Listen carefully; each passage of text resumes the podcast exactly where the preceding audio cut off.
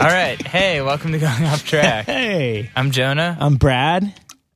I'm Steven. and Steven's here. Steve. That's Steve Fenn. Stephen. Not to be Stefan. confused Not to with be confused with Steve Steven Venn. Smith, who was at this podcast, I believe.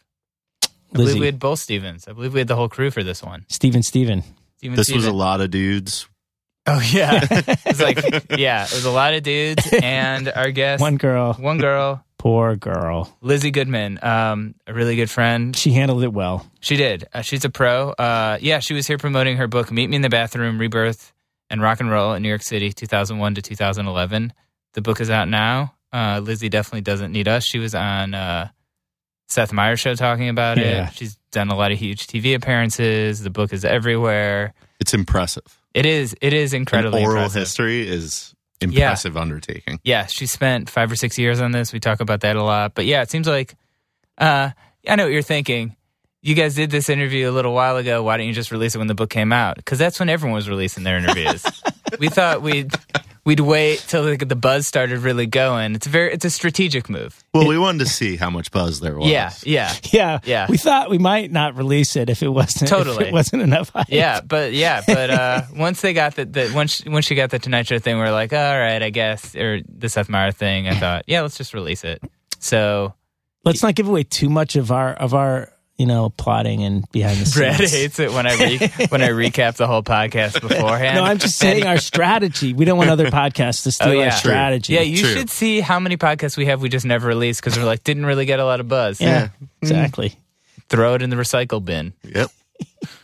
we'll save that one for when their career maybe takes off. Yeah, yeah, exactly. Yeah, yeah, that's good. So we have a whole backlog of talking about current events that are totally dated. But uh, yeah, this was a really good one. Um, so happy Lizzy made time for us to come by. Um, yeah, the book's awesome, and uh, yeah, let's just get into it. Uh, I think I think it'll sell itself. Yeah, it'll sell itself. Yeah, and if you like this, uh, order the book. Word. It's available now at your local bookseller. All right, here's Lizzy Goodman.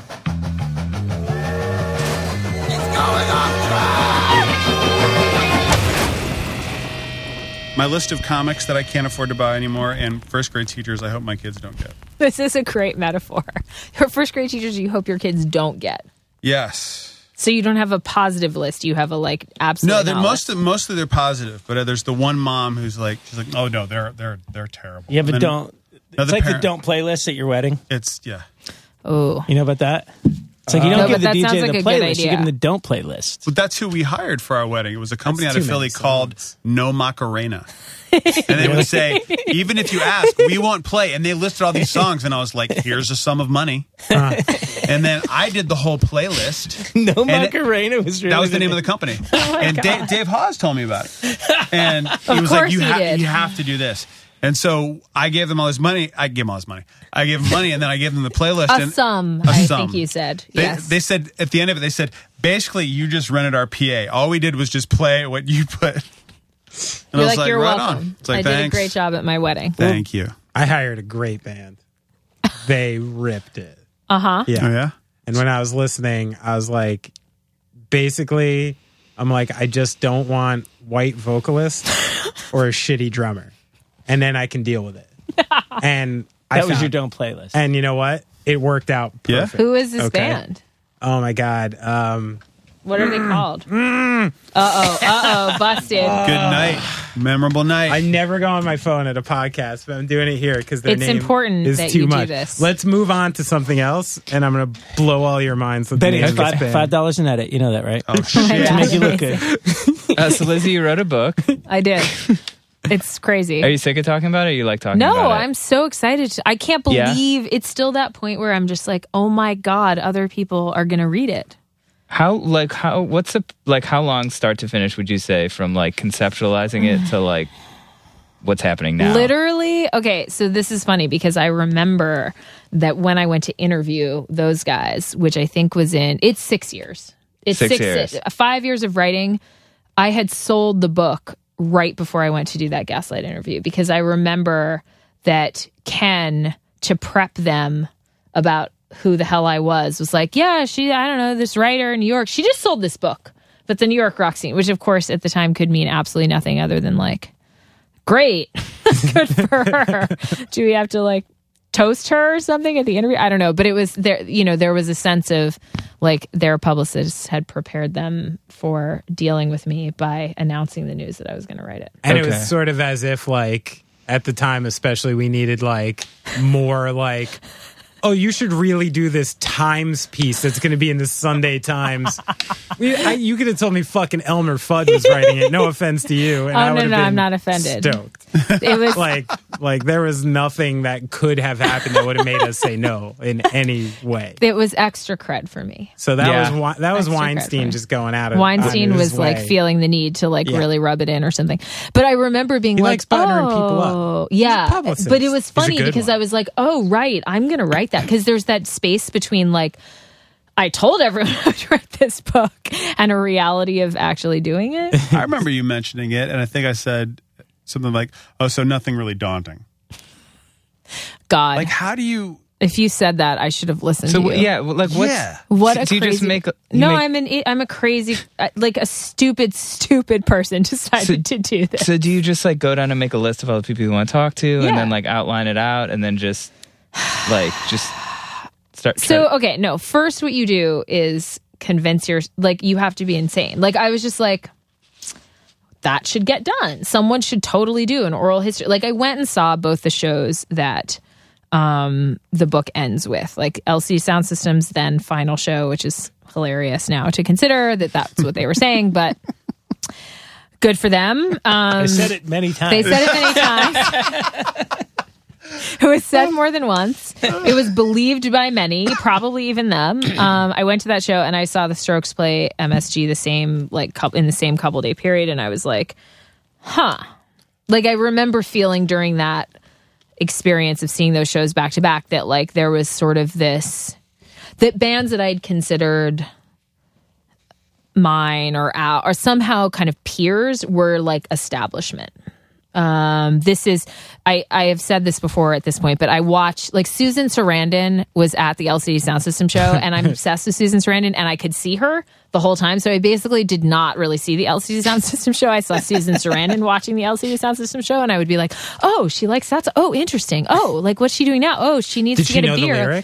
she was like singing along Wow. sometime. Yeah, Wow. I know. And so it was sort of like, okay, that's interesting. And then that was 2011, like spring of 2011. And then I, it took me a year to kind of, during that time, was the crazy person took over and was like, yeah, you should write a book about this. And that book should be an oral history because those aren't hard. I can't even imagine. I'd never written one. Yeah, like what? So you've never written one? I know you've, we've all read a bunch, but like, yeah.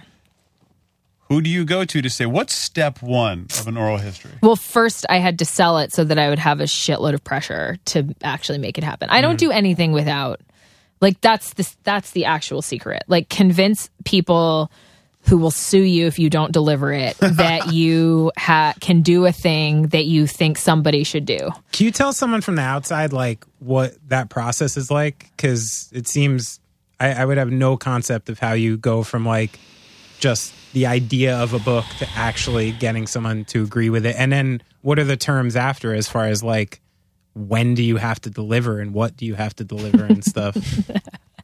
Sure.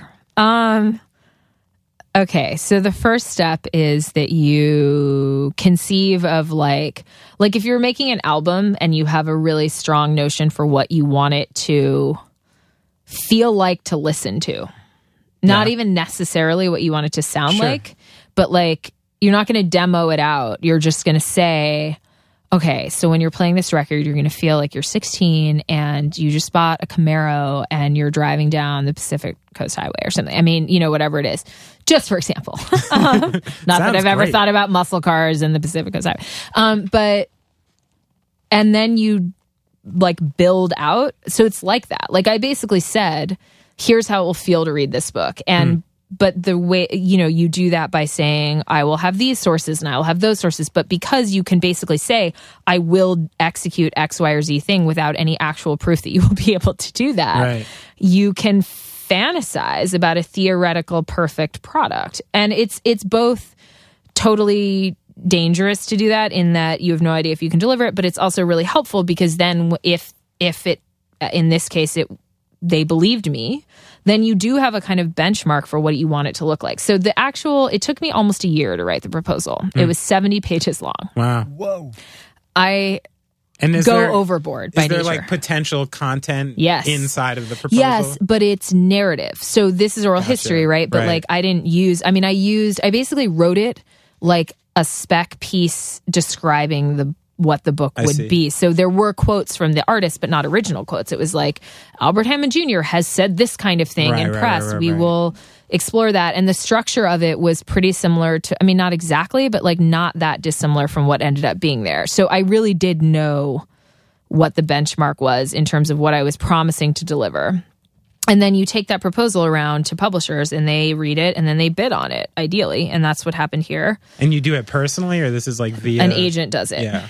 Um, But the person who ended up buying the book is a f- is, is an editor I've known for a long time who does a lot of music books and is a friend. And she does Rob Sheffield's books and she's done she did Kim Gordon's book and she's a big music fan and a kind of like the right the she she really wanted it and was also like the right woman for the job I think. But there was I mean it was cool. There was like when I first went to meet with some of the people who would need to be important to actually getting this done like managers and stuff there it was interesting how there's sort of that rock thing of like well what do you think anyone will even care?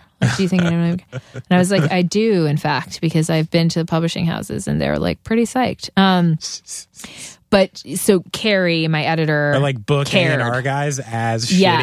shitty. It's like the same. kind of. There's a lot of like, yes, it's important to.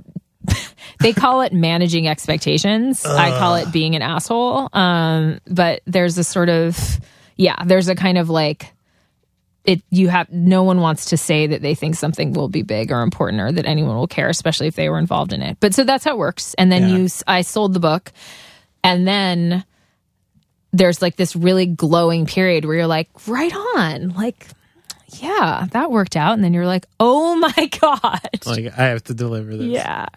And that's like to answer your question where that's where, yeah, I had a list of everyone I said would be in the book. So it wasn't hard to, I knew who my targets were, but then going, just starting that, it's just so many interviews. It's so many interviews. And when you do the interviews, is it? I was thinking about this as I was reading it. It's do you have like a set of questions for each person? Obviously catered towards the band, I'm thinking, but then you have to be able to form a narrative in your head. So I know that George R. R. Martin from Game of Thrones pays someone Bayonne, New Jersey. to represent. um, Get in there, Benny. Get right in there. throwing the dart. he he pays someone to to extrapolate lines and keep track of like all the characters. You know what I mean? Like J.K. What? Rowling. Oh yeah, yeah. They have people because there's so many of them. Call me. Call me, person That's- who does this for Jeremy. Yeah. So like is, this is this is all you.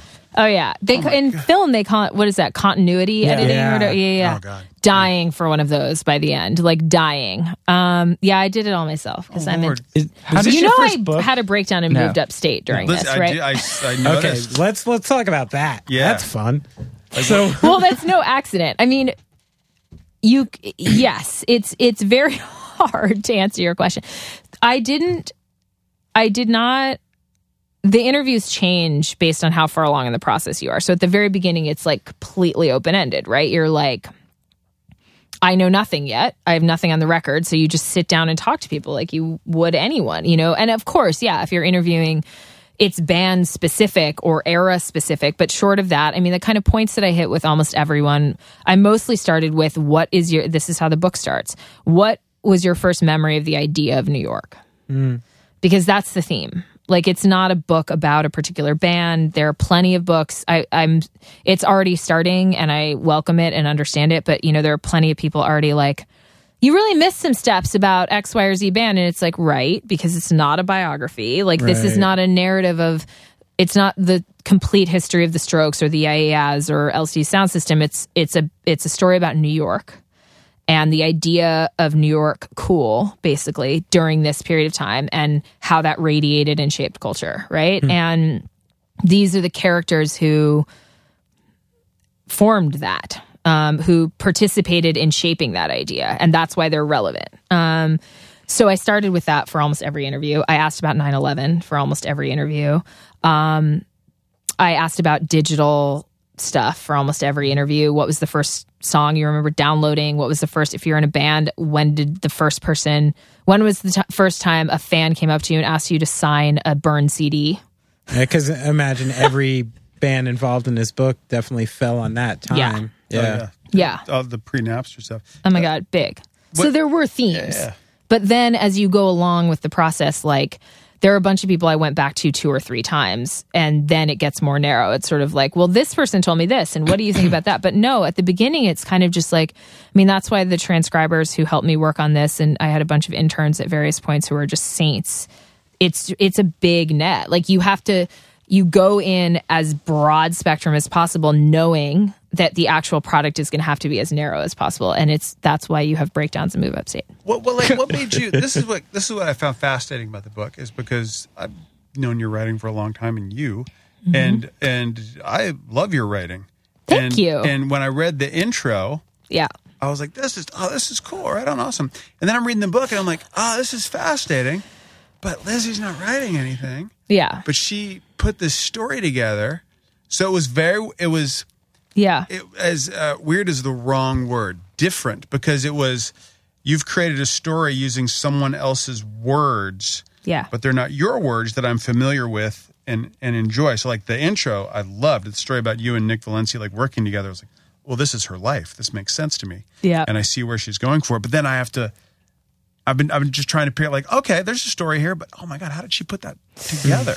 Yeah, there was a lot of thank you um, for reading things that I've written in the past and present and hopefully future. Hopefully, I haven't burned that out of you from. don't break. Don't have another breakdown. yeah, no breakdowns. I'm I'm done with that now. Um, Do you remember what broke it? What what broke you?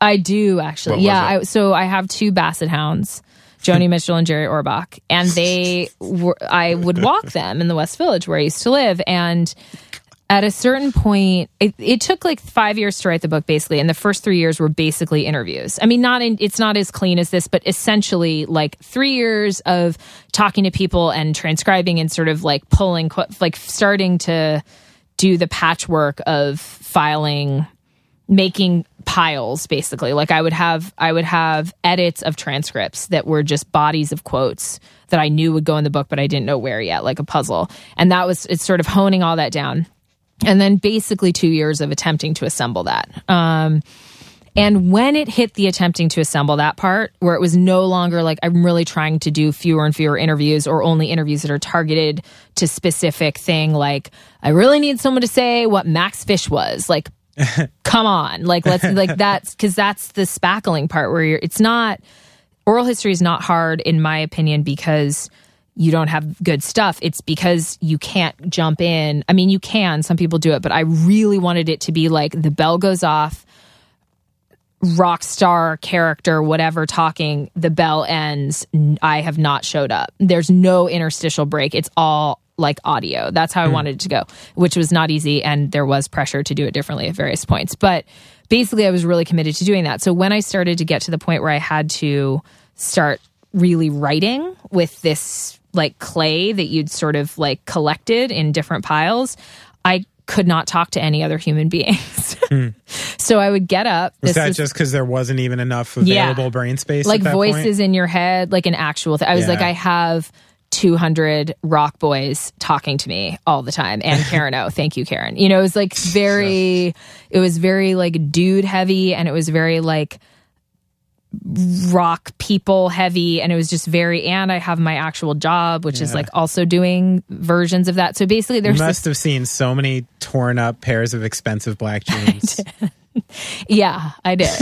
And there was I did. And and a lot of like I mean, it's your job to go. You guys are doing it now. It's your job to go and like show up for someone else's story and to not and to be able to actually do that with compassion and and gratitude that they're willing to talk to you. Um, and I, there was this one morning where I was walking the dogs. It was like whatever time of the day, morning time in the West Village, and three different people asked me where a Magnolia Bakery was, and I was like, That might do it for me. I'm done. yeah.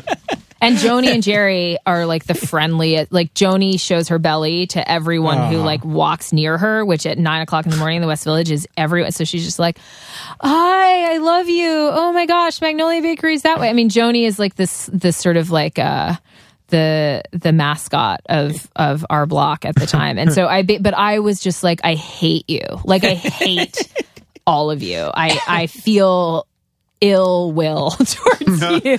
I want you to be injured in some way. And that seemed like a bad place. And then so then after that I would like go upstairs. Brad, you're laughing a lot at this. Yeah, you're like. Yeah. Those love it. Magnolia Bakery people are I really fucking hate them. You know what? I'm laughing too because I'd seriously move upstate about fucking six days a week if that feeling Yeah. went to moving upstate. Yeah. Yeah. That happens Yeah. a lot. Yeah. Well, how did a you? lot. I'm curious. Like, how did you deal with like shit talking and that? Like, I feel like there's so much conflict in the book, especially with like Nah. the, the the LCD group and like. Yeah. Are you like? I feel like people are like, I, yeah, I fucking hated that person or I dated this person. Like, Oh, the Oh, Jonathan, yeah. Jonathan uh, Fire Eater Oh stuff my was. God. I mean, was me. it was it Oh, hard I'm to? so glad. I, I, fucking want them hate to his get guts. some. I was like, that was so great. I didn't even listen to this band. Yeah, that's what I'm, I'm hoping into for. it. was it hard to like decide Good. what to put in and not like bum people out, or do you have to not think about that so much? yeah or do you, so i used a metric it, which is a, the like a thing that i use in all my stories which is like is this actually relevant to the story hmm. so a lot of people i've in doing interviews for this people are like god it's so gossipy and i'm like all right you know sure if you think i mean i don't know what that means exactly except I think that means that you think that this is like salacious, in which case, great, you know, I guess. I mean, I, or I'm sorry, I'm not sure. All right, you know, it's gossipy. I think that the implication of that is supposed to be that gossip is bad or there's some sort of that that's a bad. I, basically, for me, it's this is not. This is supposed to be a history. Uh, this is supposed to be a uh, an uh, an immersive, like rendering of how it felt to be in this period of time in New York City and like on the inside of a mm-hmm. bunch of stories that ended up being important to people because of the music that was made. So the metric was does this piece of salacious gossip fit or whatever? Does this like dirty detail? Does this detail that's like really fit into uh, in a substantive way shape the story of this band that I'm telling as they relate to New York City, which is the primary character. And I was pretty disciplined about that. So there is, I mean, believe it or not, there's like a ton of stuff that did not make the book that is that people would love to know. I'm And sure. that, that's how you sell book number two. yeah, that's right. Well The done. Outtakes Well coming done, soon Lizzy. to a theater. But no, I mean, Meet it- me in the men's Me- bathroom. I was like, Steven's gonna have a good line for that. Meet me in the other bathroom that you haven't seen yet. That's even grosser. Um, I, I don't know. You know, so like there are, and even in that case, there's a couple like hookups or whatever that's just sort of like, I just need to not put this in here because it's just not. It's on. It's it's it's 50-50 whether this is really important to the story of this artist and i'm going to choose not to put it in but like the stuff so all the stuff that people are saying is really scandalous and i recognize that it's scandalous and i agree but it's like this is scan these scandals shaped how the band worked so you know james and james murphy's working style and his combative behavior and his which is self-described sort of like um I mean, yeah, like sort of rigorously attentive to detail to the point of pissing everyone off around him. Behavior and people's responses to that is like 100% relevant to the story of that label and to the mm. story of the band. Or like drug use and strokes. And you know that's gotten a lot of attention because that excerpt ran in new york magazine about like ryan adams role and all of that. Like there's a lot of other stories in all of these bands worlds that weren't relevant to how the music got made or what happened next with X, Y, or Z artists that aren't that are on the cutting room floor. But these are the ones that like affected what happened next. So that's why they're in. Um so what? What was the deal with Carlos D? He was like the only person yeah, that he's didn't the want to do white whale of the book. Did you? God damn it. no, but here's the thing. Yeah, Here's all the right. thing. All right, what's the thing? So I interviewed Carlos D. What? at Lollapalooza what the fuck? years ago, and here's why.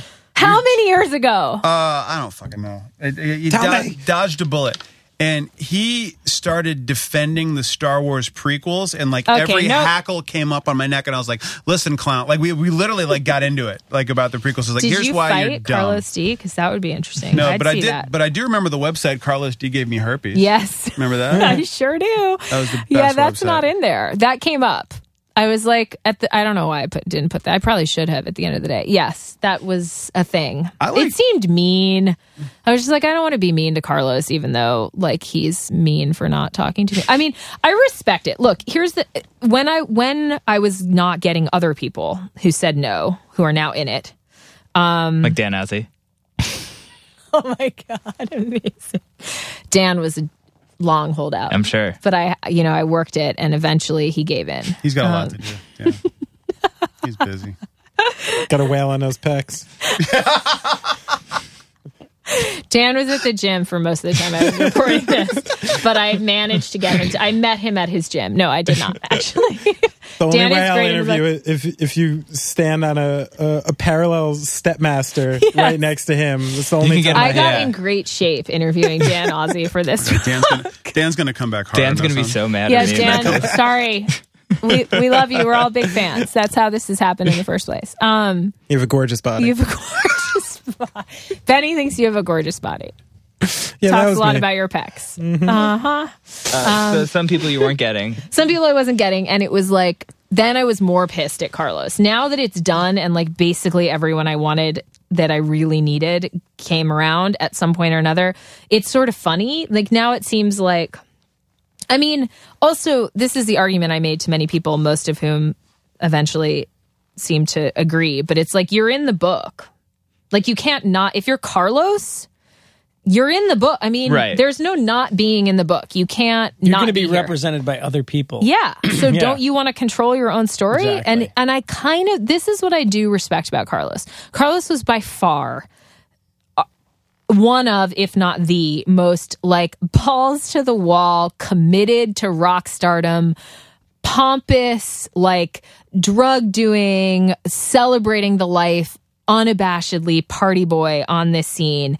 And now he's not. And he's just sort of like as committed to not doing that as he was to doing it when he was doing mm. it. And, you know, the argument of don't you want to not let, don't you want to represent your own story in this, you know, theoretical, semi comprehensive history of your peers and moment of time in New York? And his answer is like, nah.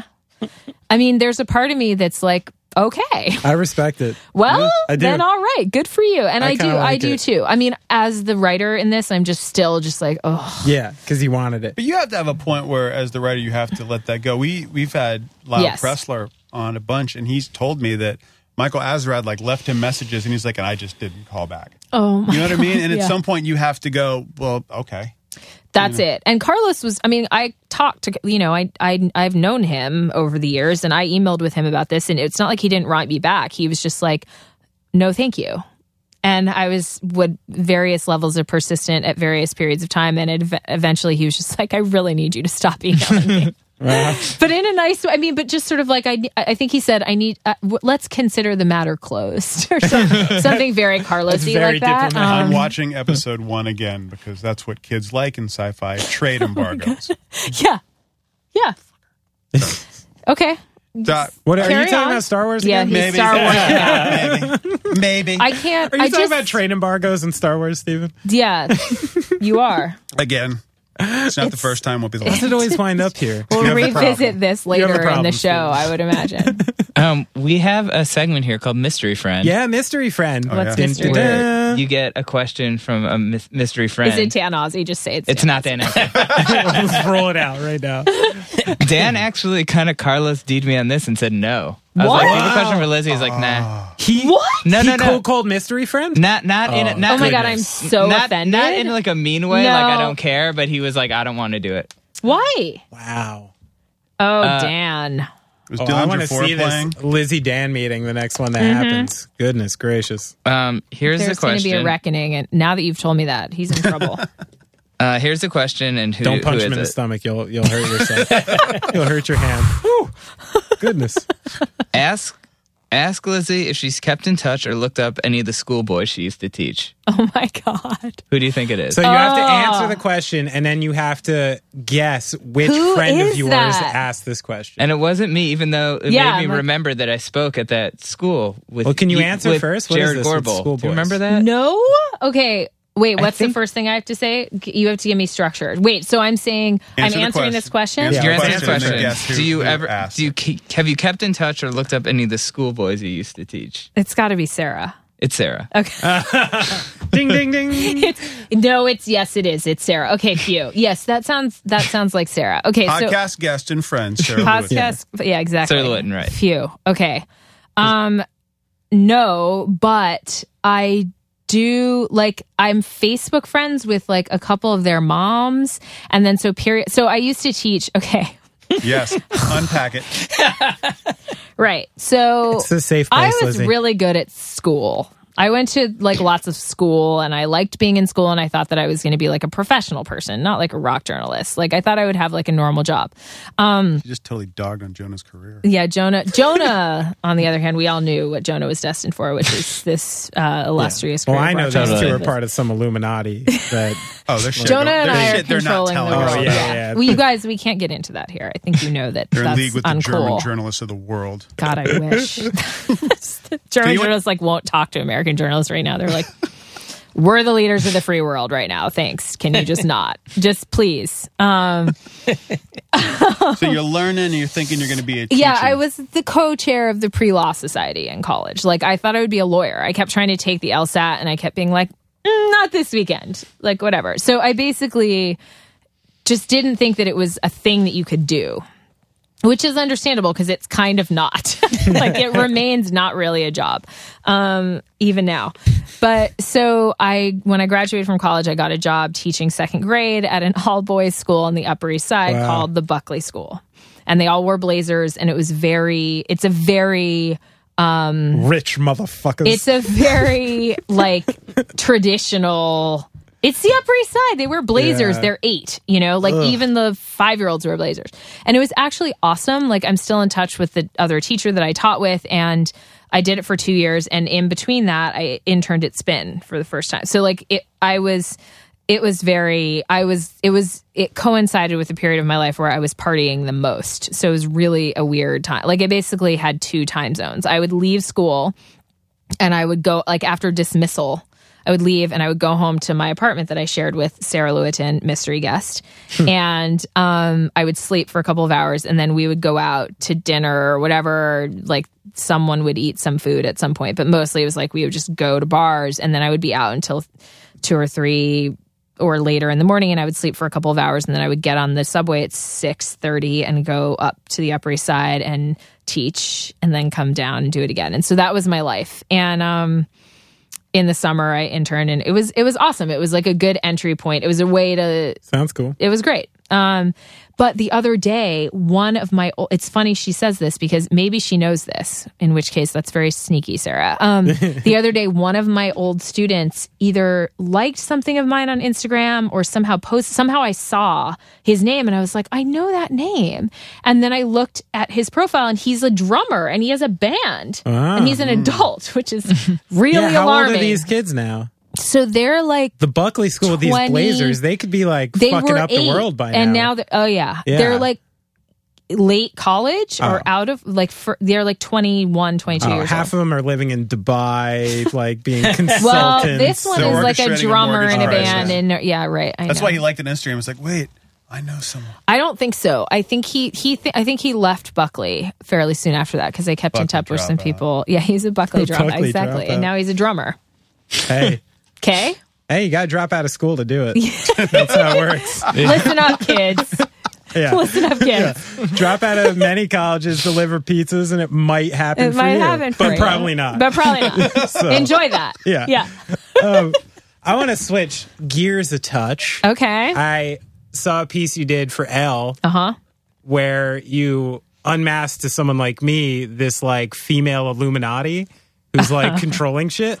Um, Okay. which is pretty cool, by the way. I'm like into it. But Yeah. something, and I assume you're behind this comment because it was a blow quote. And uh, you said What's being, the comment? being a girl is no longer politically uh, neutral. Ah, Yeah, your identity, whether you like it or not, is now political. that is not my quote, but I let's. I love the idea that it would be. I certainly agree with it. Um, I figured since it was a blow quote, you endorsed it. But I even though you it. probably don't, do you pull your own blow quotes? No. Yeah. Okay. yeah, not classy. I wouldn't do that. Who's gangster enough to pull their own blow quotes? Are there people? Beyonce. Yeah. I think that's it. That's the whole list. Beyonce. Um, yeah, I mean, I think, yeah, that piece was crazy. The this is the story that I wrote about the wing and Yeah. going to the um, women's march, which was nuts and amazing. And I mean, basically, that's what I'm. That area of of thought is what I'm writing the most about right now. Like this book is coming out and it's awesome. I'm so into it. I'm also really like today there's an uh, an excerpt on Elle.com about Karen O's side of the story. That's like the next excerpt that we did, and Karen O's on the cover. And I mean, it's it's unfortunate that there aren't more women in the book. I mm. w- wanted there to be. It's you can't like make the scene different than it was, but one of the things that was really important when we first start, sat down and started promoting the book was I said I was like I want this to not I want this to not be promoted just to like dude rock sites like or rock proper I mean this is not a book for guys it's a book for I mean the introduction is my story and my relationship with New York City and that myth is universal and it was really important to me to I mean to the extent that you can to help present this story as like gender neutral. Like mm-hmm. if you if there are there there should be a bunch of artists out there young artists who want to be like the people in this book and whether they're male or female or identify as whatever they identify they should be able to see all of the characters that are sort of like admirable and exciting in the book as potential role models. That's how i felt. Like i felt like joe strummer and patti smith and like Joan Didion were all teaching me how to be me. And that only later was it sort of like, oh, wait, I can't, I guess I can't be Joe Strummer. You know, only from sort of social interaction was I aware that that was like basically not allowed because, you know, you're a girl. So like sit down. Um, There's a lot of that in the book that I found. I thought it was very even keeled. What fascinated me was that it wasn't a book about a bunch of white dudes. Which, mind you, I'm glad we run you into that think with that. the I podcast. mean- well, like like Brad and I were talking about, like the TV on the radio guys. yeah, they're the best, aren't you know what I they? mean? the They're best. the greatest. Yeah. and and to this day, still one of my favorite bands. They're ama- and I did not know them at all. That's there's a couple people in the book that were just like total, you know, sort of. I can't believe you're real gems. Like I had an interview for whatever reason, I just didn't know them.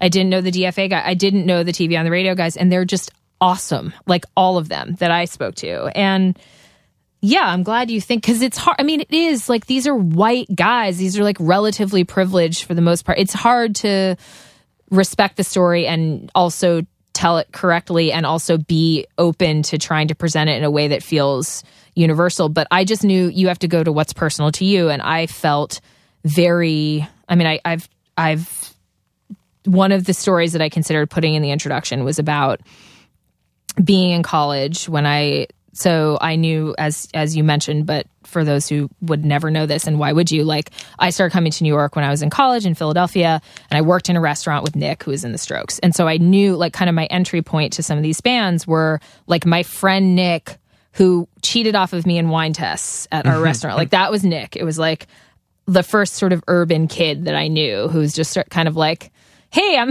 like, look, uh, this girl's kind of like, she's like a smart girl. I'm gonna like cheat off of her paper, and then we'll go like smoke cigarettes after this, and it'll be fun. Like Something that was tells it. me you've been cheated off your entire life. Well- when it comes to academics. Yes, I guess so. Maybe no. I mean, I don't. I don't know. I didn't care. That's Fair part of the enough. problem. You Fair know. enough. Oh God. It's okay. Um, that's for a different part of this conversation when Listen, it gets Lizzy, real deep. you're doing fine. yeah. really? You really Are are. you I mean, sure? you're 'Cause doing I just. I don't Like, know. Like, did I get an A yet? Oh God. You got it. You always get an A here. Oh, I'm going aw, off track. I'm so glad I like. I'm No, so it's glad I'm n- just going to stay. I'll just move Yeah, in. but it's a 94 to 100 is an A. It's well, very A minus Oh if my you have God. kids. Oh my Jonah's not into it. heart palpitations. Heart Sidebar. palpitations. That was my goddamn high school.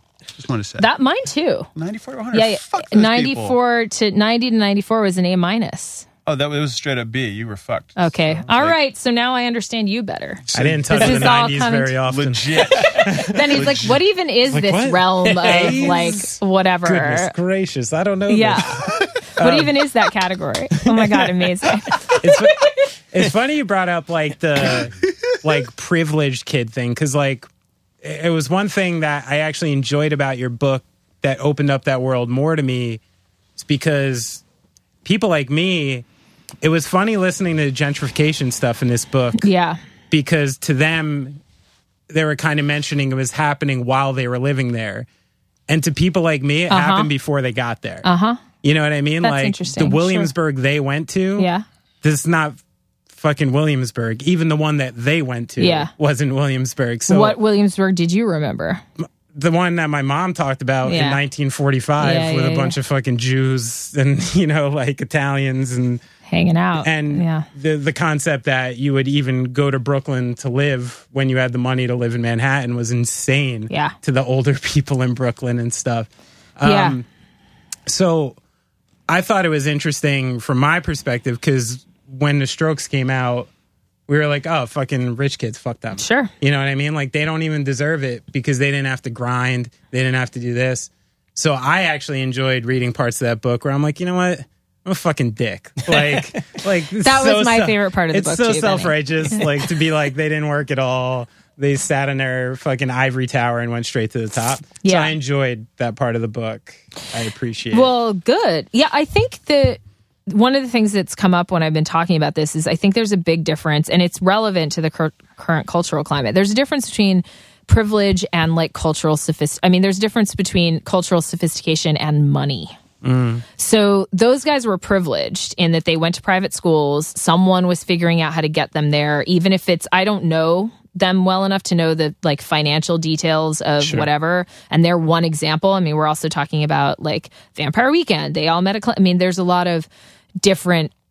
The Yeah Yeah Yeahs kids all went to art school, liberal art school. I mean, there's there's people with of privilege, undeniable privilege in this story. A lot of them. Um, but privilege and money, at least back then, weren't the same thing. I mean, I think that's changing in America, which is really terrifying. Um, but there, I don't know how Nick got himself to private school, but I know that he needed to have a job in order to have any money to do anything that he wanted to do, and that he didn't. You know, this this it wasn't like like I went to Penn, and you know Ivanka Trump was there when I was at Penn, and like this was not some. I there were a lot of kids with like that, like actual. Didn't Donnie go to Wharton too?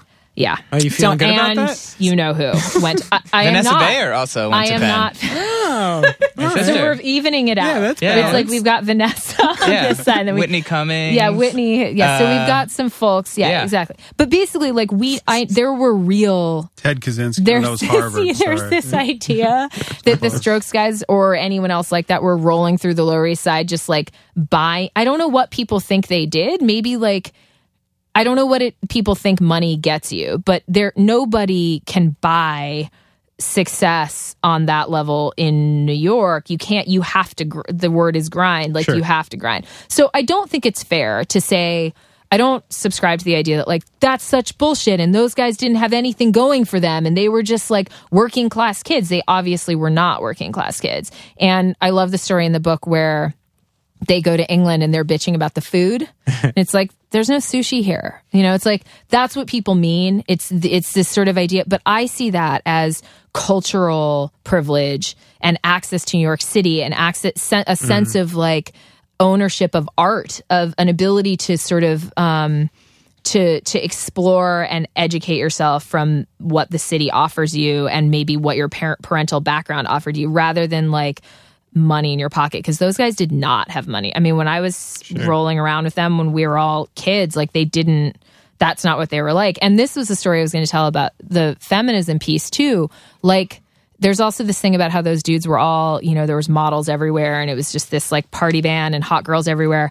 When I was in college, I went to a show that they played uh it was after they broke in the UK and there was this guy that my couple my friend Nikki that I used to go to these shows with all the time was friends with like she knew him. He was in her sort of like she knew him. We kind of knew him, and he was British, and he knew about the Strokes, and he was like, this was before they broke, broke in America. That kind of six month period when England knew about them, but America didn't really. And I knew them because it was my friend Nick Span, and I didn't really know they had blown up or anything. But this guy was like, "What? You guys are going to that show?" And I was like, "Yeah, whatever." And Nikki was like, "We're not going with him. Like, I don't like him." And I was like, "Okay, okay." Not really sure what that's about. And I made her tell me what it was. And this guy would routine called me behind my back Nikki's fat friend. Like this is this Strokes fan, this British Strokes fan. And Nikki, of course, hated him because he said that. And it he we went to the show and and she told me this and I was like, oh, I guess that guy's kind of a dick. Interesting.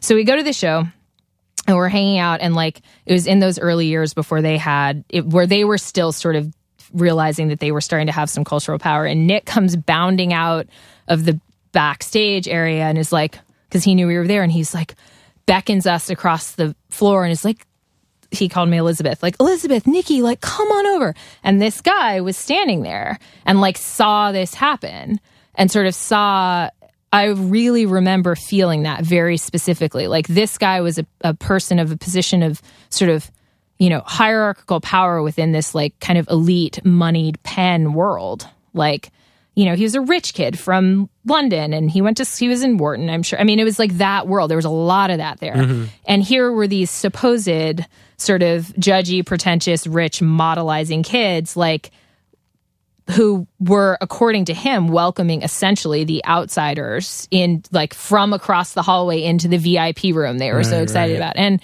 that's one thing you know having known those guys back then and also just the scene itself it's not really about the strokes. Like people it's so easy to remember to think now that all these people are so cool because they are. Like Karen O is so cool and like Julian is cool. These people are cool. But music starts because you or New York starts. The idea of New York music itself starts from feeling like you don't have a place hmm. And you want to make a connection and you don't know how to do that. Um, and these are outsiders. Like in whether you see that from your posi- position or not, that's how it felt. And I always think about that moment when people are like, those guys are such dicks, you know, or those guys are such. I mean, I think about the moldy peaches. I think about myself as someone that someone like that would cast as like not worthy of his attention.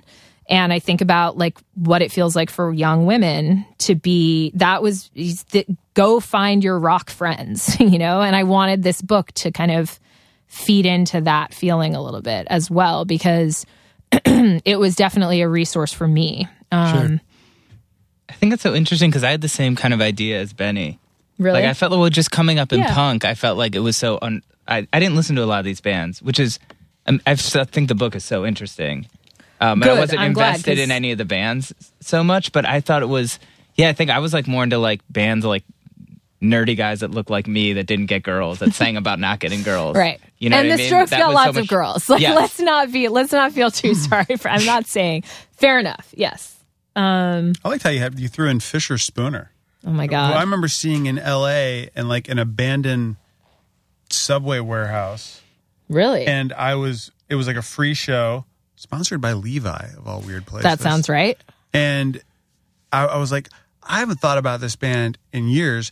Not a band, Not a band. but it was this like Not a band. performance art thing that Yeah. every once in a while I'll still think about how insanely cool that was. Was it cool? Was It the was- show show so to speak It was good? so cool. I well, I thought it was cool, and I have a very specific Okay. Degree in experimental theater. Like you know, like like they And did you this. talk about fucking Star Wars a lot. I'm not. Gonna, I do. I'm a dork. Um, Force Awakens is kitchen. I'm sorry. Anyway, um, Oh my god. so what? The Jedi they lost after Jedi, and now it's still shit. oh my god. So, this uh, is so funny.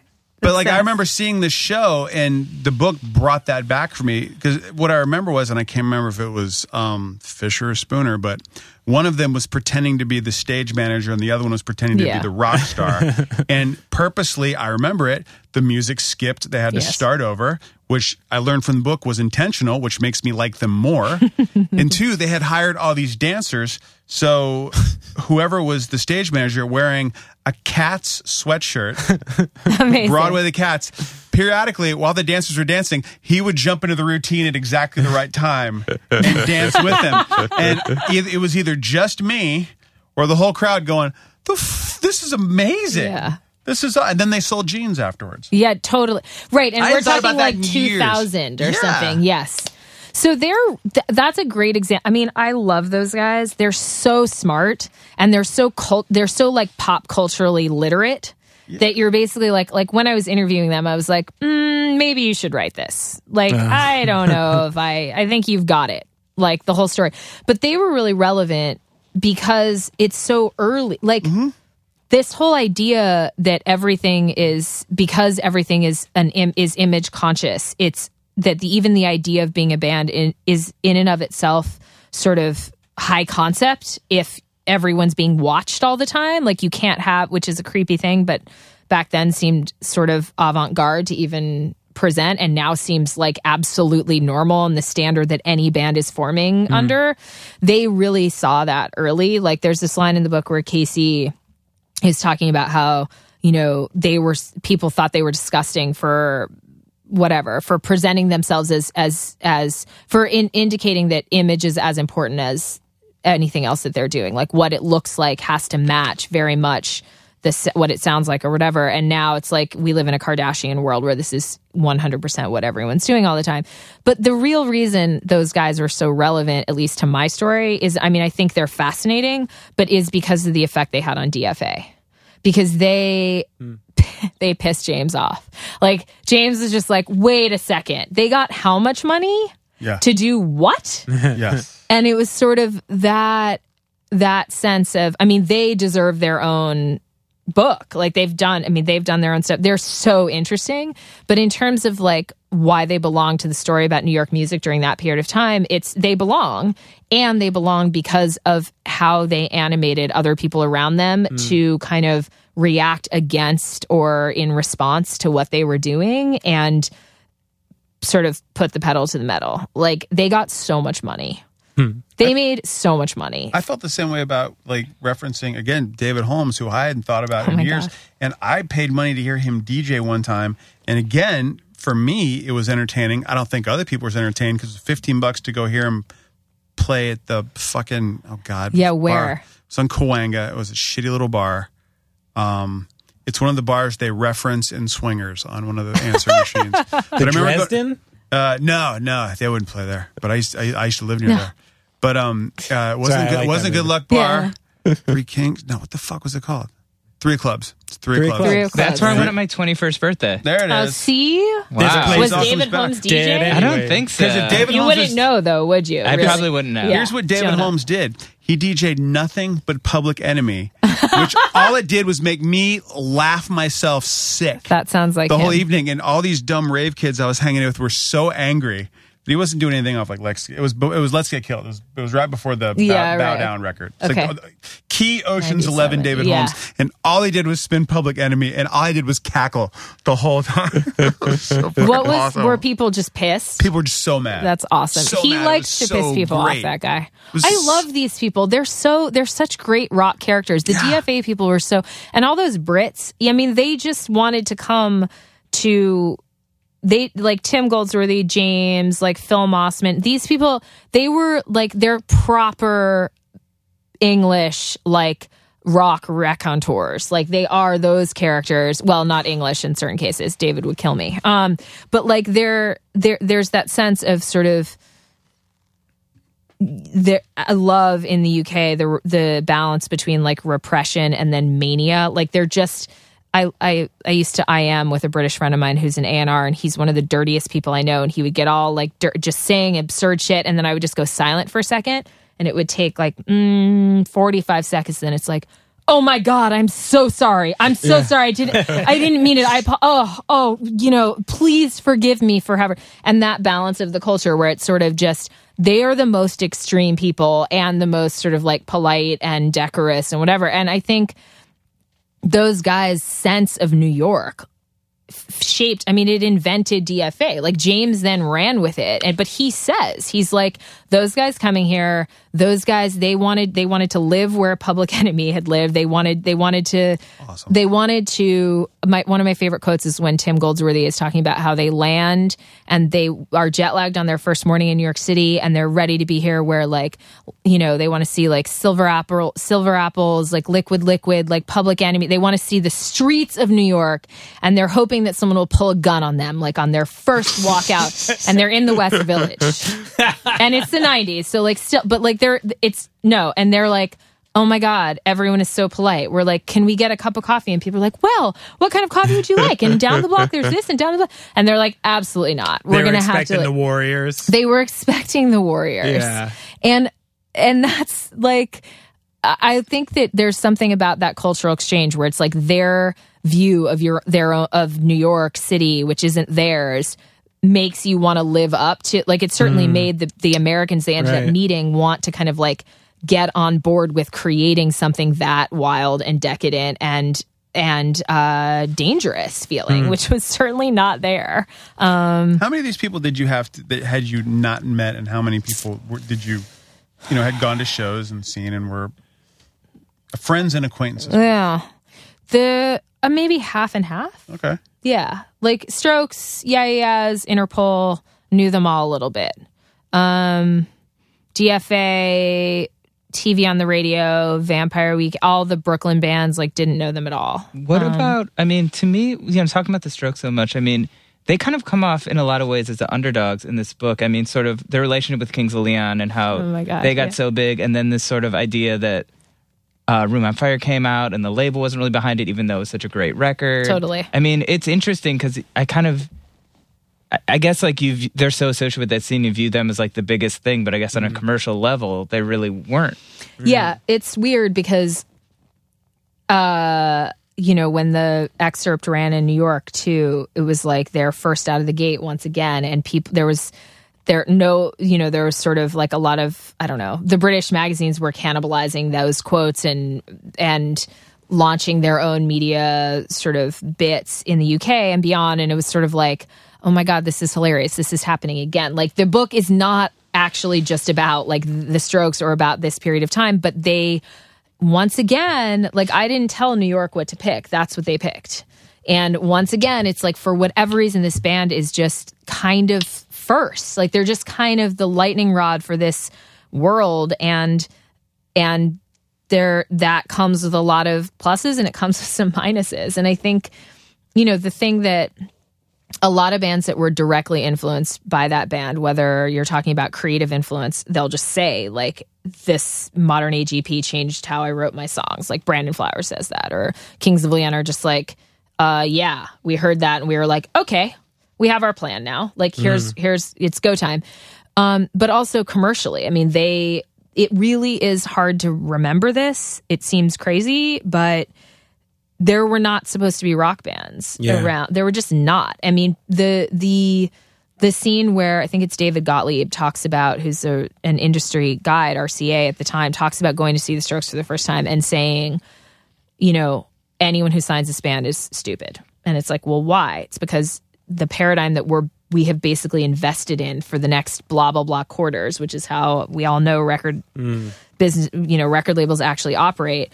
This is going to destroy that. Like this is if we help make this successful, Are you going to ruin it ruins our bottom line right now. This isn't good for business, weirdly, because it's not what we planned on. Um, and I think it's important to remember. I'm glad that it comes off that way, the way you're saying, because I think the Strokes feel like this huge force, and they were so galvanizing, and they're the, but they they are kind of underground in that sense. They have not their sales are not on par with a lot of the artists that they've influenced. I mean, they can tour and I don't know, it's not like I'm on the inside of their economic reality. I'm sure they're doing fine and I have no idea what they actually make, but like the Kings of Leon are fucking giant rock stars and their giant rock stars or the killers are giant rock stars on a level that the strokes didn't reach. Um, and there are a lot of reasons w- why or haven't reached yet however you want to phrase it but i don't know why. I just know that that's true and i think that it's interesting. And one of the things that i think is interesting about it is just when you think about like underground versus mainstream one of the things that came up when i was reporting this and trying to kind of parse that question was intention. Like when caleb and nathan from Kings of Leon sat down to write songs even before they knew any of this would be possible before the strokes. It was like they wanted you can they had that like mainstream intention. It was like we want to be fucking huge. Like how do we get there? Um, even if it was like they were still in Nashville and there's no way that's gonna. It was that was the sort of sense of yourself and the hunger and the idea of it. Brandon Flowers too. Julian, I, I mean, people will probably give me shit for saying this, and I don't know him. I'm not in his head, but like Nick says it in the book too. And you know, they wanted to be guided by voices. Yeah, they fucking did. That's where I first saw the Strokes. They did. You know, Watching Guided by Yes, Voices, they- I saw the Strokes, and someone's like, and and uh, Pollard yells, "And the Strokes are here!" Yeah. and was like, yeah, and I remember then they made that video. yes, the Family Feud video, and Yes. they pull in Guided by Voices to do it. They played Fuse a thousand years ago, Yeah. and it was like a, a, a commercial edit, and they start playing a salty salute, and I remember just singing, going, eh, song, the sound, Yeah, and I'm singing along, and fucking Fab looks over and goes, points at me, and I was like, yeah, dude, Guided by Voices, of course. he's And like, you're one of us. Like, yeah, someone who's who's gonna make a thousand records and write four good songs. Do you think that like that was the goal. that maybe at some point in their career, like that idea that there that was not their intention is did they do anything along the way in your in in your estimation that shot themselves in the foot because there wasn't Right. their intention? Sure, She would Yeah. rather they be like pavement, and now we're gonna argue again. I would. I mean, God, Pavement are just my favorite band ever. Um, yeah, all right. I Just can saying, feel your. I can feel the wall between us now. Um, It's happened. I mean, it makes perfect It sense. There's a palpable tension It's between palpable Lizzy and tension. Steven. See, there's right. Dog people and cat people. that's right.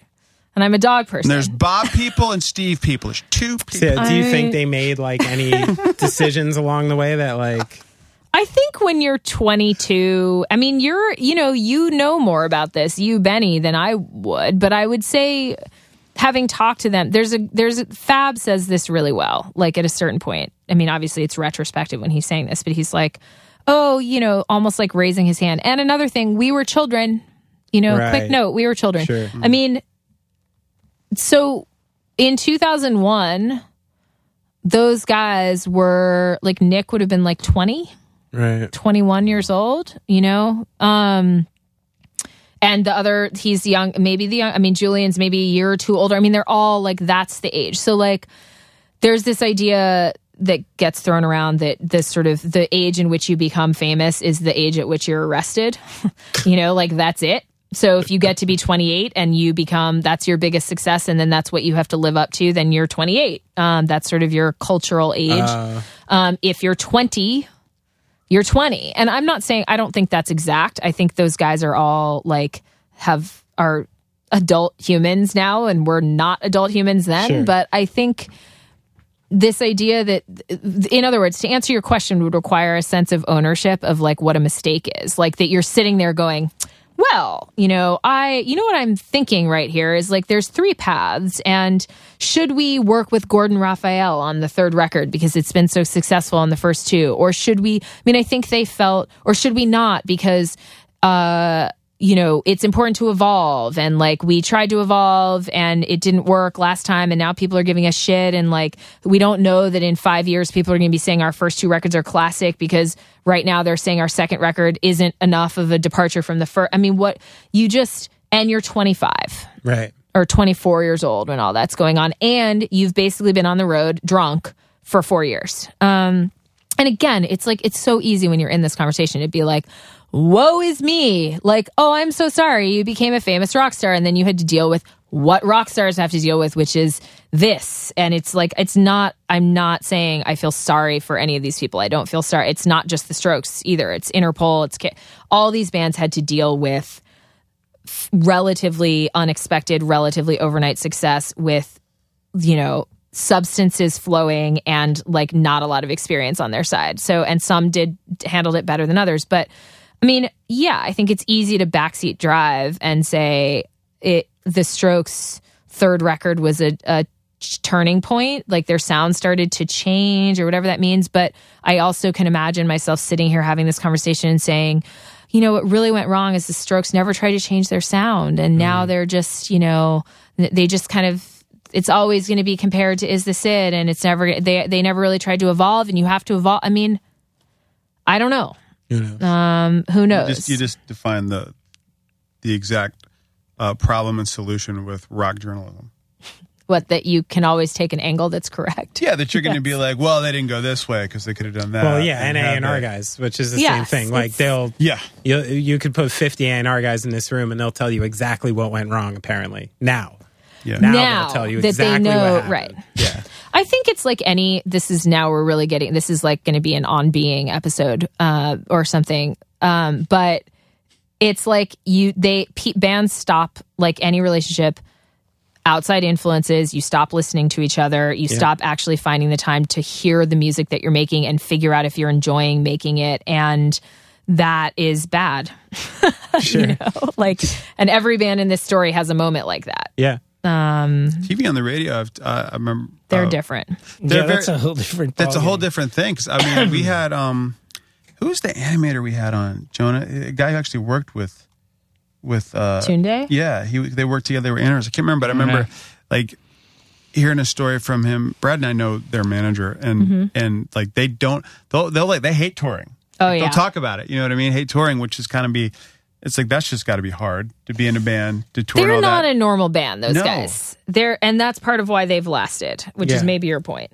I guess, yeah. It's I it's mean- because that's it. Because there's they seem to not have gotten locked in anything, and I was so thrilled to see them in your book because they seem to be an anomaly. They're Some totally bands are of very everything. sure But- of themselves at like a young age, and I feel like well, they TV were older too. Right. Yeah, Yeah. right. Oh, Okay. that might- yeah. yeah. okay. I feel That's like that. the thing. That's the thing. Yeah, like- But it. it's really interesting that you were saying it seems so obvious now that like Kings of Leon and um, killers. Killers. Killers were writing to for arenas, and it makes it.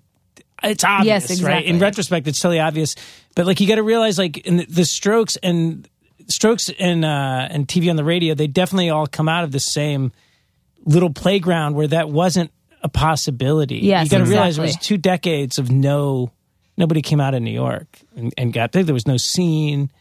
and to nobody say you want to be guided by voices was already kind of brazen. I mean, yeah. you know, not not only because guided by voices are fucking awesome, but because to play guitar rock and roll was like, oh, Yeah, exactly. oh, you got. I mean, it's it's just impossible. I mean. Like Mark Ronson talks about this in the book too, which I love about like the idea that you would DJ a rock song next to a hip hop song in 2001 was like, what are you doing? Yeah. Like, this was not, I mean, we live in this culture that has completely shifted in terms of sort of multi genre merging. Essentially over a 10 year period, which is part of why I wanted to write this book because these bands' stories sync up with these huge tectonic changes in all these other areas of our Right. culture. Um, and following them reveals that. But that was crazy. So like, you know, the idea that that I mean, and and the idea that you would be Jack White is a great. Th- this is to answer your thing about why TV on the radio. What what sort of what is it that sheltered certain people from some of these uh some of these problems and not others part of it is youth and part of it is just chance like like i said the strokes were first they just were first and that means you're first that means you're going first all the bad stuff is coming all the good stuff is coming the highs the lows nobody and everyone behind you is going this is possible because you did it. So like I know that I can play Saturday Night Live whereas like a band in New York City wouldn't have thought they could do that before the Strokes Right. did it. But it's also this age thing. Like Jack White, Jack White, James Murphy, the the you know, Dave Sitek, Tunde, the guys from TV on the radio, they're all like to varying degree like 5 years older even. I mean in in James Murphy's case like 10 years older. James Murphy, importantly, really importantly, was a failed indie rock musician when DFA started. Hmm. He had been touring in the sort of like classic American underground East Coast indie scene. Wearing a wallet chain, which is one of the details that I love, with his apparently very long and fabulous hair, which like a lot of people seem to want to talk about, which amused me. They're like, he had this hair. You're like, okay, um, What was awesome. What was so special about this mane? I don't. I wish I'd seen it. It's Yeah. legendary. You know, it's not. I don't know. It was quite flowing and made an impression out of lots of indie rock boys in the '90s. I don't know, but you know, he didn't think. And Jack had this too. He thought it was over. And Dave talks about this too. Sitek, like, had been playing in bands in Baltimore and been in that world, and then was like, okay, that's over. I guess his brother lived in New York. Like he basically, it's like all those guys had a sense of the life I was trying for in one way or another. And also Franz Ferdinand, Alex Kapranos talks about this. Hmm. Like the thing I was trying to do with music, it's not as neat with Jack because he was always like striving. But basically, I do not expect to get any attention for my music ever. Right. And I've tried. And I'm old now in rock standards. Like I'm through most of my 20s and like it's over for me. So I might as well do whatever I want. But they also came with this sort of backlog of the kind of the weathering that that experience gives you um, against what's coming to you. That's the best way. Like if I could recommend a way to be a famous rock star, like first fail for 10 Yeah, years. that's, Yeah, that's and exactly it. That's the through line, and it's man. You almost had to that way fail where, like, first. Fail first, you know? Where if you like, you know, walk into a bar and you don't care what the opposite sex is going to say Yeah. one way or the other, you're just into asking the question. Like you're, you might, you're probably going to get them. You're know, Yeah. like, and it Benny does. is speaking from personal experience. Oh yeah, yeah. and it does. It works the same way in music. It's an interesting Yeah. thing I hear about all the time with people. You know, I'll talk to some of my friends who are my age, who are like, "Oh yeah, we're doing this, we're demoing, we're sending it out to this and this." I'm like, dude, fucking stop, stop. Yeah. Like, enjoy your fucking life Yes. and play music for the reason you want to play music, and you're gonna write fucking better music. Yeah. Like, stop chasing the serpent Yeah. because the serpent's a fucking asshole, and if and you might like catch his head every once in a while, but probably not. Yeah. And you got to go to sleep at night. You know, like Yeah. Can we feeling good please play yourself. the more you know music after that? Oh my God, the podcast. Li- Lizzy, A PSA from Benny. how The is your serpent is an asshole. Did I curse too much? Well, Sorry. now that this serpent talk has come in, I feel like I have not been doing that much yoga. I did my first ever Bikram yoga class with you, and I almost died. yeah, you're welcome. Jonah I was does hardcore. an I incredible. I slithery was serpent. for Lizzy is a while. You yoga were- you're- teacher. you're am a teacher, yoga- She's a teacher. Really? Yes. Yeah. She's That's a real? yogi motherfucker. She it's real. here. I, don't told your teach. I though. told your book publicist. I was like, yeah, I met, met Lizzy through yoga, and she's like, oh, really? Was she like, I'm sorry, what? Because like I basically don't tell anyone that. I don't know why. I think it's because I like don't want to have to teach yoga ever. yeah. And so I not that I of course that's like Were you certified as a Bikram teacher? no, no, no, no, no. Okay. No. I'm certified. I did my training at like Laughing Lotus. Do you Yes? Yeah, I yeah. do know Laughing Lotus. It's awesome. I had the best time. It was great, but I didn't. Yeah, I don't. I don't teach yoga, so I always feel. I mean, I am not a yoga teacher. I'm like someone. I, I'm technically allowed. To, like, I will Well, not how be many arrested. hours? How many two- hours was your training? 200 hours, and then I did an, another advanced training. It's a after that. lot of hours. Yeah, that is a lot. Yeah, If you had to do a rate, yoga pose right now, and I'll correct you. if you had to rate My bird of form paradise is tight. on a scale of one to ten, I have not seen Jonah practice Oh. yoga. It's been a long Wait, can time. you just It's bust since- something out and let Yeah. Lizzy Come on. judge you? Come on, Jonah. Okay, you know, Benny, there's no judgment in yoga. That's part of it. See? What? There's no wrong. I swear to God, I'm in those What? classes, and What? the whole time I'm like, that lady behind me is like, "What is this sweaty fat fuck doing? oh my Get him out of this class." Is See, that Benny, me doing that it to says myself? yes. That says so much about you and how you view yourself. This is yoga is the practice that we apply to diagnose our own mental, etc. Listen, downward dog is no joke for a guy my size. That shit's hard. It That is hurts, hard. right? Yeah. It's totally hard. I it's see totally these, hard. these women in there judging me, clearly judging me. I'm like, oh, Benny, try to hold Benny, 210 pounds up this a wall. friend of Jealous of mine just hair, said. yo. A friend of mine just said recently to me that it's just like you know when you walk into a bar and there's and you're you want attention from the opposite sex, but the less that you need that, the Mm. more it'll just come to you. Yoga is the same way. Mm. Nobody's really watching I mean, like just do your thing and then it'll all. I mean, yeah, See, but I'm watching. yeah, that's your Yeah, why do problem. they have a mirror That's your problem watching? right there. No mirrors. Don't go to a mirror yoga studio. No. Just, you know, be present. That's why they call it a practice. I do Well, my, that's why I my gave up meditation on the practice classes. is still pretty Yeah. sharp. Yeah. Gave up. Yeah. No, don't give up. Wait a No, I, minute. I gave up on the classes. Now Okay. I do this like super old man yoga. Yeah, that's the way to go. Twenty minute session I found on Perfect. YouTube. That's like I ar- I barely move. Sounds That- fantastic. But it really centers me. I Send like me that link. Send me that link immediately. I I like would- yoga with no exercise. Yeah. That's what Yeah. I'm into. Okay. You know? Well, that's also yoga though. Jonah will tell you. But yoga I with was trying to find a moves photo exercise, of one of my posts. asana- it gets too hard for me to think. That's when I'm like, Jesus Christ, You're this not supposed hurts. to be I'm not thinking. thinking anymore. You're not supposed to be thinking. Yeah. But I can't even think about breathing at that point because I'm just like, See, this is a very this is a test conversation for me because this really does make me want to teach you yoga. It does? Yeah. You should. You should get Maybe, it. I maybe, will- see, maybe this is your audience. People like us who are like, Yeah. we're missing something. Lizzy, let me put- you can clearly I wanna connect be, with We want to be taught disgusting by men, not the so- guy trying to bang the me girls in the. Yeah, front row. disgusting men are my Lizzy, you finish the The book's done. Do your victory lap, done, and then you get back into your yoga career. Okay. This is Okay. this is going to be super lucrative. Trust me. Yeah. Here are my plans for making money: writing books and teaching yoga. I think there's a problem here. so I should Brooklyn. have. I Take it should. from I know, another- and I do not like Brooklyn. I'm anti-Brooklyn, basically. So, Yeah. Yeah. No. No. I do. I go there a lot, but I like try not to acknowledge it. So book reviews are really pretentious. Yeah, I haven't Oh seen. Are there? goodness. Bo- I guess there are some out. I don't know. I've never looked there- into them too much. Yeah, And then I'm doing research for way. this interview. Yeah. By the way, they're mostly glowing reviews. Oh, good. But okay. I feel are there like- some douchey ones? Let's hear it. No, the thing I found douchey about him is I would say there's like a five to 10 word cap per review of words that are totally unnecessary and they're just using because they know how to use those words. So it's like SAT words that they've decided to be like, "Yo, I'm a book reviewer." Like, how about this word you have to look up? The This- language was mellifluous. I, Yep. I found it disconcerting upon the denouement.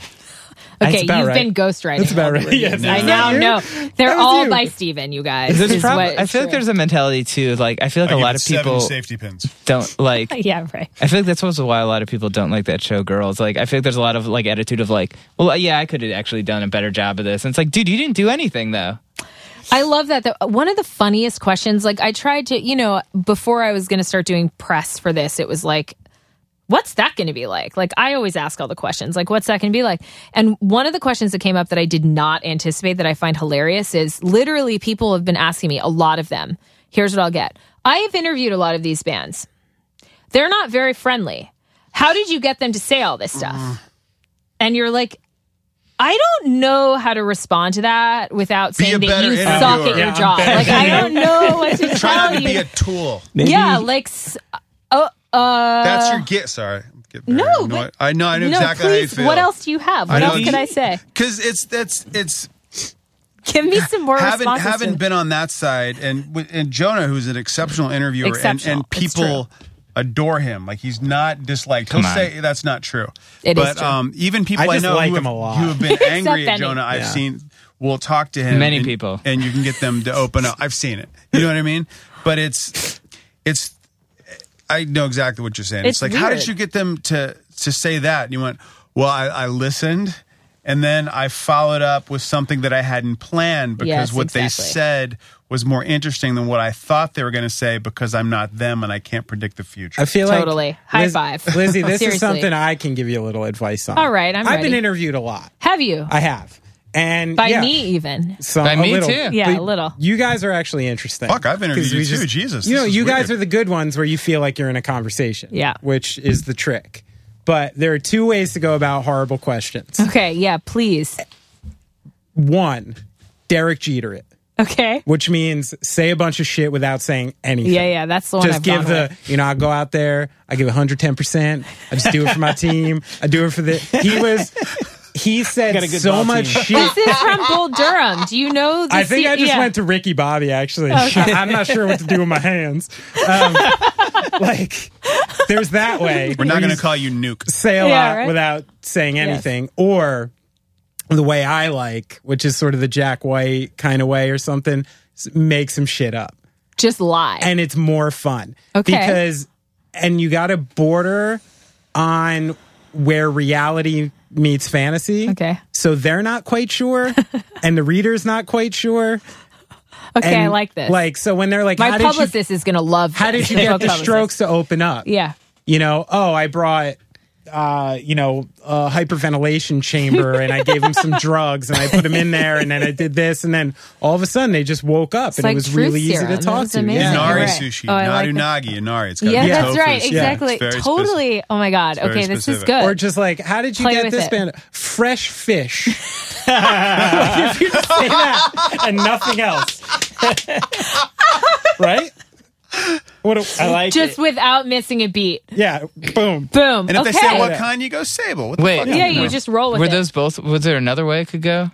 Yeah, you either Derek Jeter it or you fresh fish it. That's Yeah. it. There's That's not like a Two third. ways. Or you or you get like angry actually trying Nah. to answer it, which I, I don't like to do. That's a non-option. Especially We're if you're getting stretch- interviewed by Germans or something. Like Yeah, you got it's wanna- the best. you got to grow a sense of humor fast if you don't want to like be miserable at the end of that. You know? Well, you also just want to. You want them to get to the next question. So, like, Yeah. I don't want to pick a. Fi- I mean, No, no. it's not not in our best interest. So there is a third option, but we're deleting it. Oh Okay. yeah, no, Yeah, third there's option is just three, no but no. fun. No fun. No fun. Yeah. Okay. Fresh But- fish. but you- I'm going with fresh fish. Yeah, You, I you have some. You have some. You have you know uh, strategies. You know what you're doing.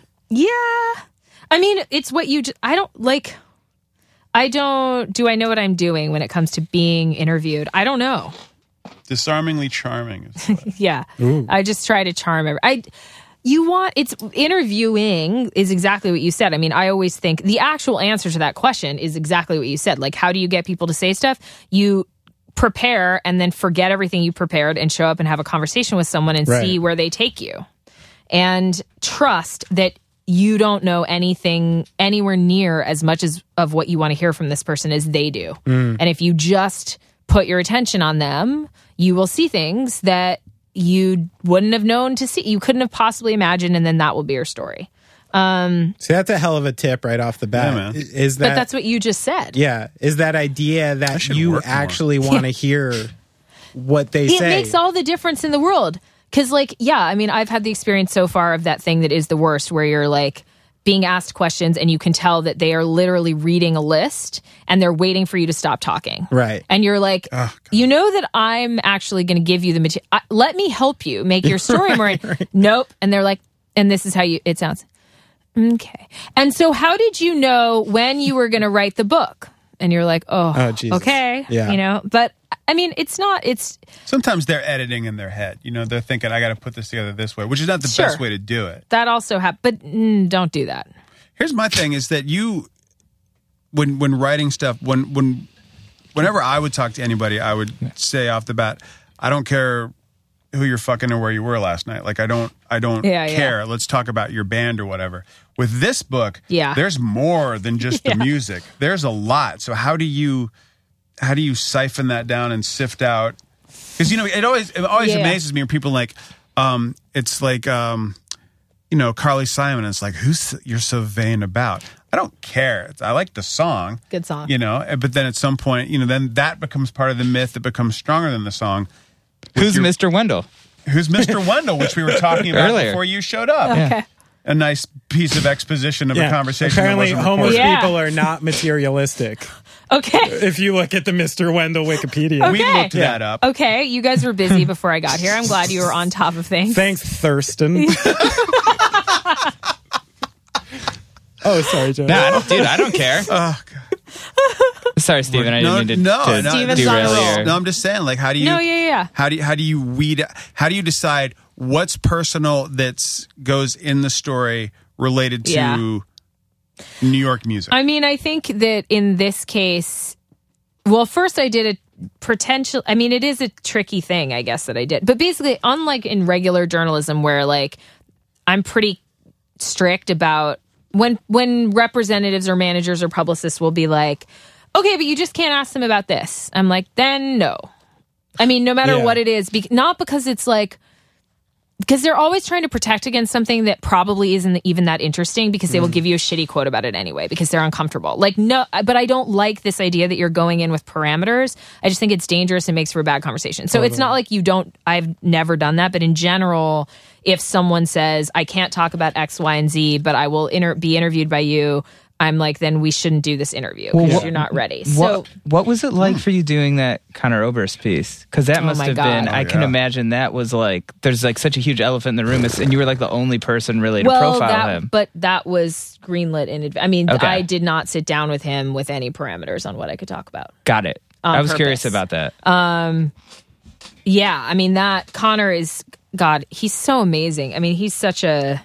I was so happy to have him in this book, and he's he's like he's certainly one of the good ones to put it mildly. But yeah, that piece was really intense for obvious reasons, and just because of what he'd been through and how excruciating it was, and how it was important to me as somebody who's, especially as somebody who's writing more and more about feminism and and sort of uh, issues of uh, social equality from the feminist perspective in art in general to go and tell that story too because not two but like i considered what happened to him to be like a huge setback for women's rights basically um so that was really key. I really wanted to tell that story, but we had talked a lot about when it was going to be a good time to do that. And basically, like, yeah, I wouldn't have done that piece if there had been rules about what we could talk about. That was like the the Stoya story. Oh my God. That was, I mean, talk about the I'm pro, like having pro women feminist PTSD. story. I keep like being like, oh, I like that story. I was like, oh yeah, Lizzy wrote that. Lizzy wrote oh that. Oh my Lizzy God, wrote you that. Yeah, dude. Thank you. That No, Stoya story was That- also that really story intense. was that was really intense. That was intense to read. That was like that was intense to, oh my God. I can't imagine going through that. Like you're She's amazing too. These people are so amazing. It's just you're so gratified that anyone is willing to go there with these incredibly personal, like harrowing experiences. And I guess that's what I mean. Like either I don't li- I can't do this job very well if there's sort of parameters in advance, not because it's it it affects all these other things you don't even realize it's affecting. Like it it makes your conversation stilted. It makes everything else feel like, well, wait, is that line going to lead me to this thing that's out there? So basically, this what I, where I was going with this. Not that I'm not happy to talk about Stoya because I am because she's amazing, but is that with the book, I told people basically, I mean, I always honor off the record, like always. Any, basically, unless you call me six days after the interview and are like, actually, can you not print any of that? Like, in general, like, I, it's like, all right, you know, two hours later you're uncomfortable with this whatever off the record is always game with me um, in this book i told people that they could talk about whatever they wanted. So i was so people who wanted to participate and go all out and tell me everything that they did and use it as a kind of airing out healing therapy session which there are plenty of people who did that in the book as you can read great. People who wanted to come in for 20 minutes and say three things about band practice one day that their other band members had brought up great there I just sort of cast in a way that I wouldn't for a piece of journalism in the same way. It's not like I said there are per, you can tell me parameters, but I said I'm not going to push you on anything that you like you tell me what you want to remember from this period of time because as I said, the main character, the allegiance to the story is New York. So if you were involved there at one period of time and were important to that story in any way, like, I just want to hear a little from you, but you don't have to mm. carry the weight of the entire piece. Whereas if Conor Oberst is like, I want, if they're like, we want you to do a profile on Conor Oberst, but you can't talk about this huge thing that has had him in the news that basically, like, you know, not ruined his life, but caused a lot of problems for him emotionally and affected the record that he's written and shaped what's been said about him in the press for the last couple of years. You can't talk about that. It's like, then I can't write about him. You know, I can't. But this book, that wasn't true in the same way. But this is the thing about oral history. When people hear what other people are talking about, all of a sudden what they want to talk about shifts. So. Mm-hmm. Right. I would often go to an interview and say, Tell me what you remember about 9 11. Tell me remember about, like, tell me one just really easy, like, fun conversations. What was your favorite bar? What's your favorite show that you saw? Like, if you had to describe your average night in 2003, like, the most fun part of your band, what was that? Blah, blah, blah. But then it, as it got closer to an actual structure, you would have to say, okay, so I just want to let you know that all four members of your band, who I've already talked to, talked about your first rehearsal and said X, Y, or Z happened, even if it's not controversial. And all of a sudden, that person would pretty invariably be like, okay, well, actually, I think we played this song first. And actually, and so oral history does lend itself to to I think forcing people in a way I didn't quite realize at the beginning to comment on things they might not have initially wanted to comment on. Your side, my side, the truth, that Yeah. kind of thing. It's Rashomon though. I mean, people this book is not true. Like it's not oh, now I know what happened. Right. It's that's imp- that's the point. Like that's why I wanted to do it as oral history even though a, only a crazy person decided that that did not understand how much work it was going to be, but I knew it was not a good idea to try to like Pre cabin Lizzy. yeah, pre exa- uh, yeah. I was like the person that used to be able to survive New York City decided that was a good idea. This person no longer thinks that. But you can't tell what happened to this many people like anything like accurately or be I'm certainly not qualified to be the sort of like the sort of uh I don't know, like voice from on high that comes down and settles the debate about whatever, any number of things that come up in this book. You have to let everyone have their say and the truth is the emotional resonance of how it feels to read it and hopefully that syncs up somewhat with how it felt to be there and still no one knows what happened, which is like life, you know?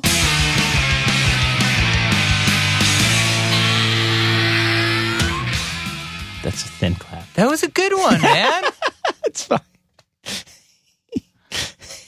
so let me give you a little behind the scenes. Uh, well, first of all, thanks to Lizzy for coming by. Lizzy, that was great. That was great. Pick Awesome. up pick up her book, Meet Me in the Bathroom. I read it. It's great. It takes a little while because it's like five or six hundred pages, but it goes very fast, um, which is a testament to Lizzy. Do I get do I get mentioned in the book a lot? Or? There's a whole chapter about you, Brad. there is. There's this whole chapter about how the Goops um, inspired the Strokes, which is which is uh, a lot of people don't know about. But I don't want to give that away.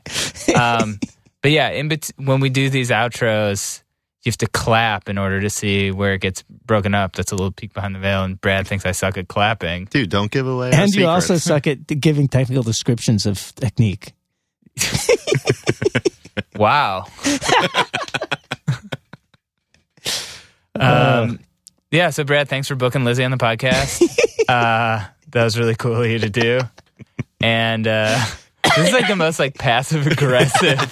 Can we start over? Let's start over. I don't like that. I don't like that.